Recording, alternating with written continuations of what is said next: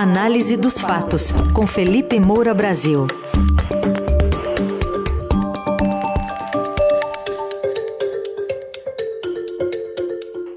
Hoje, em destaque, uma postagem a favor da Lava Jato, barrando uma nomeação para o governo, e também o grupo estratégico da Procuradoria-Geral da República para atuar na apuração de atos antidemocráticos.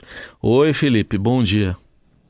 Salve, salve, Ryzen, equipe da Eldorado FM, melhores ouvintes, sempre um prazer falar com vocês. Bom, vamos começar com o um caso, é, depois que a Casa Civil do governo Lula vetou o nome da pediatra Ana Gorete Calume Maranhão para assumir o recém-criado Departamento de Imunização do Ministério da Saúde, então agora o nomeado também é um especialista, é um infectologista Eder Gatti, médico do Instituto Emílio Ribas e do Instituto Butantan em São Paulo, mas é, a, a médica foi barrada por causa de uma postagem sobre a Lava Jato.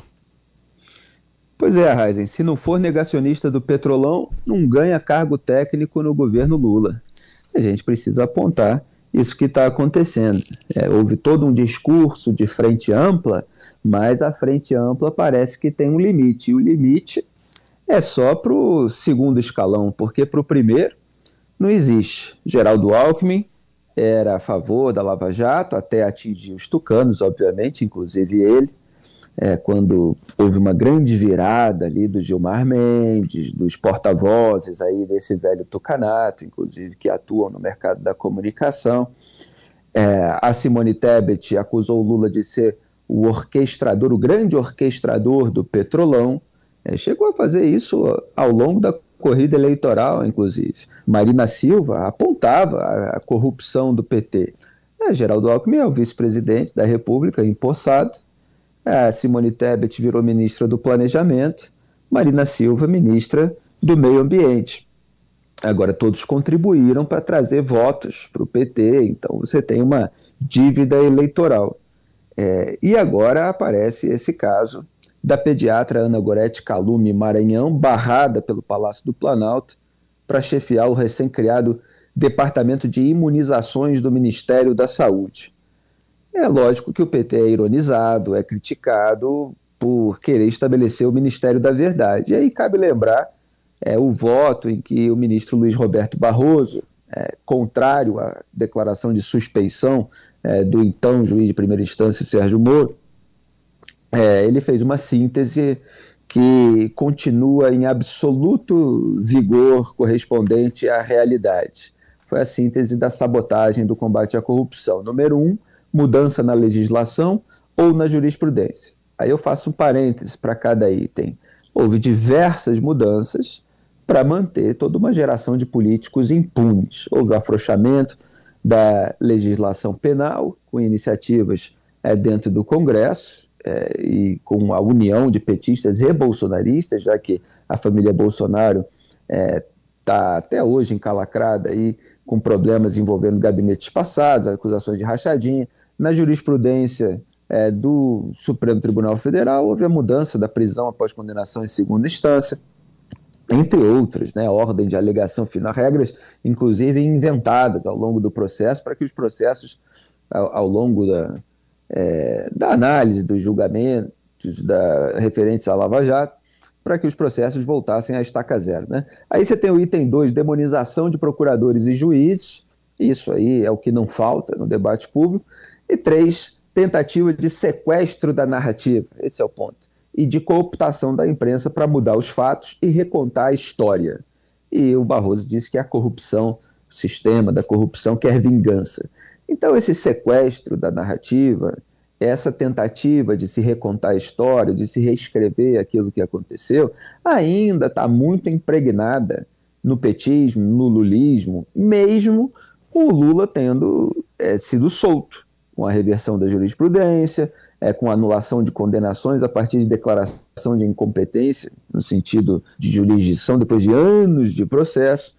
E essa história de frente ampla, portanto, não abrange pessoas que fizeram críticas até suaves, é, como foi o caso dessa pediatra.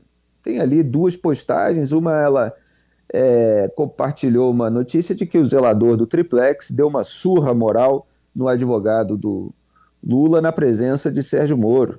É, foi um depoimento muito importante naquela época. O zelador do triplex mostrou que o, triplex era tratado é, é, no prédio, o sujeito que cuidava do prédio, é como um imóvel pertencente ao casal, Lula e Marisa Letícia naquela época. Marisa Letícia ia lá, é, houve a escolha, é, que teve até uma compra na, numa loja aqui em São Paulo, né, da, dos equipamentos da cozinha, que eram os mesmos, na mesma loja do triplex e do sítio em Atibaia, que o casal frequentou é, 111 vezes. É, questão de chaves, questão de reunião. É, isso foi apontado na época, natural que ela estivesse indignada é, com aquilo que vinha sendo revelado. É, numa outra, ela chama o Rui Falcão de perfeito idiota, porque o Rui Falcão, de fato, é, cometeu uma idiotice. Não, não é idiotice, né? na verdade se fez de sonso, né? seria mais preciso.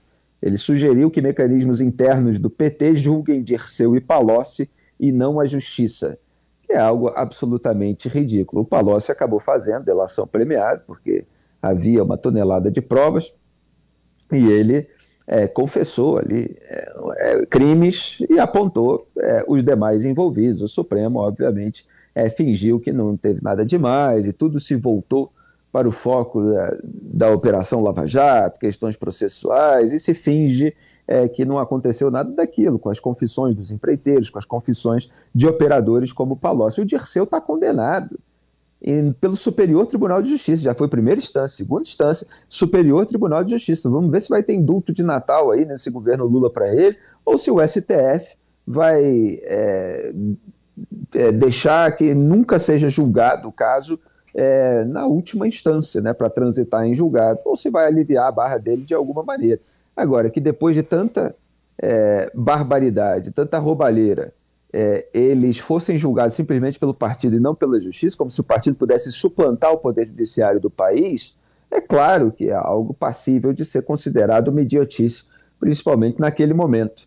É, agora, tudo isso passou, é uma uhum. profissional altamente qualificada, é, que vinha sendo defendida por outros profissionais com interlocução com o petismo, mas a restrição partidária agora está mandando na saúde pública, quer dizer, o sequestro da narrativa é, impõe é, que pessoas técnicas não é, ganhem o cargo é, pelo bem do Brasil por causa desse ranço, por causa desse revanchismo. E não tem como é, fugir a, a, a, essa constatação. A Natália Pasternak, né, bióloga, ela ficou bastante indignada. Ela tem interlocução ali com, é, com esse governo, com essas pessoas, falou que a indicação tinha sido muito celebrada e questionou: é só no primeiro escalão? Na parte técnica vai ter picuinha política? Não pode ser. Espero realmente que eles reconsiderem. O PNI, Programa Nacional de Imunização, precisa de uma pessoa forte, comprometida e que conhece bem a estrutura. Essa pessoa é a Ana, a gente não tem dúvidas. Mas o PT permanece o mesmo. Outro assunto, Felipe, para a gente tratar tem Essa a ver... última frase é minha, tá? Só para deixar claro que o PT permanece o mesmo. Vamos ah, lá. Tá bom. Outra, outro assunto que é o mesmo, a gente vem tratando nesses últimos dias, desde segunda-feira, com desdobramentos. Agora é o, o procurador Augusto Aras, procurador-geral da República, criou o Grupo Estratégico de Combate aos Atos Antidemocráticos, nome bonito aqui, para coordenar todas as ações de investigação dos crimes aí do, do último domingo em Brasília. Agora vai. Pois é, agora vai. Agora pintou o mais novo punitivista do pedaço. É incrível o garantismo de ocasião desse pessoal. Eu tinha comentado isso aqui na coluna. É, teve uma reportagem do Luiz Vassalo no Estadão, no blog do Fausto Macedo, falando que o Aras barrou pedidos do MPF, do Ministério Público Federal, e acionou a corregedoria contra procuradores que investigam golpistas. Então, a informação nos bastidores é que os procuradores integrantes da PGR relatam ao Estadão que Aras tem demorado a agir, especificamente no caso dos atos, por considerar que pode esbarrar em direitos como a liberdade de expressão dos manifestantes. Quer dizer, estava tendo uma atuação alinhada com o bolsonarismo, já que ele foi indicado pelo próprio Jair Bolsonaro e já que ele é complacente com todo mundo.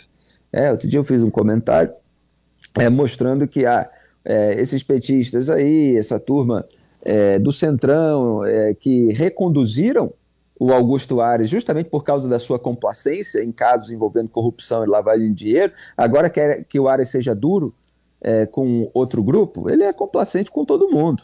Né? Então existe uma indignação seletiva em relação ao Augusto Ares, só que o caldo entornou. Então ele na reunião lá do Lula com os governadores, ele teve que posar de que estava trabalhando, estava com muito empenho há dois anos.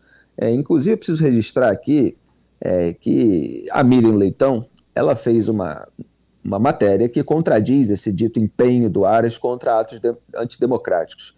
E o Aras acusou a jornalista de ter fetiche com ele, quer dizer, uma ofensa machista, é, que assim como a recondução dele, PGR, ao próprio cargo, é, se ancora em ataques à Lava Jato, que ele estendeu a ela e ao jornal em que ela publica, de um modo infame, é, e, na minha análise, só uma classe política apodrecida pode compactuar com um sujeito tão desqualificado que, emulando ali o seu padrinho, Bolsonaro, trata o jornalismo como vingança pela perda de fortunas. Né? Então o Aras escancarou a natureza autoritária dele, mas não surpreendeu, né? ninguém blinda tanta gente poderosa assim, tendo bons princípios e valores.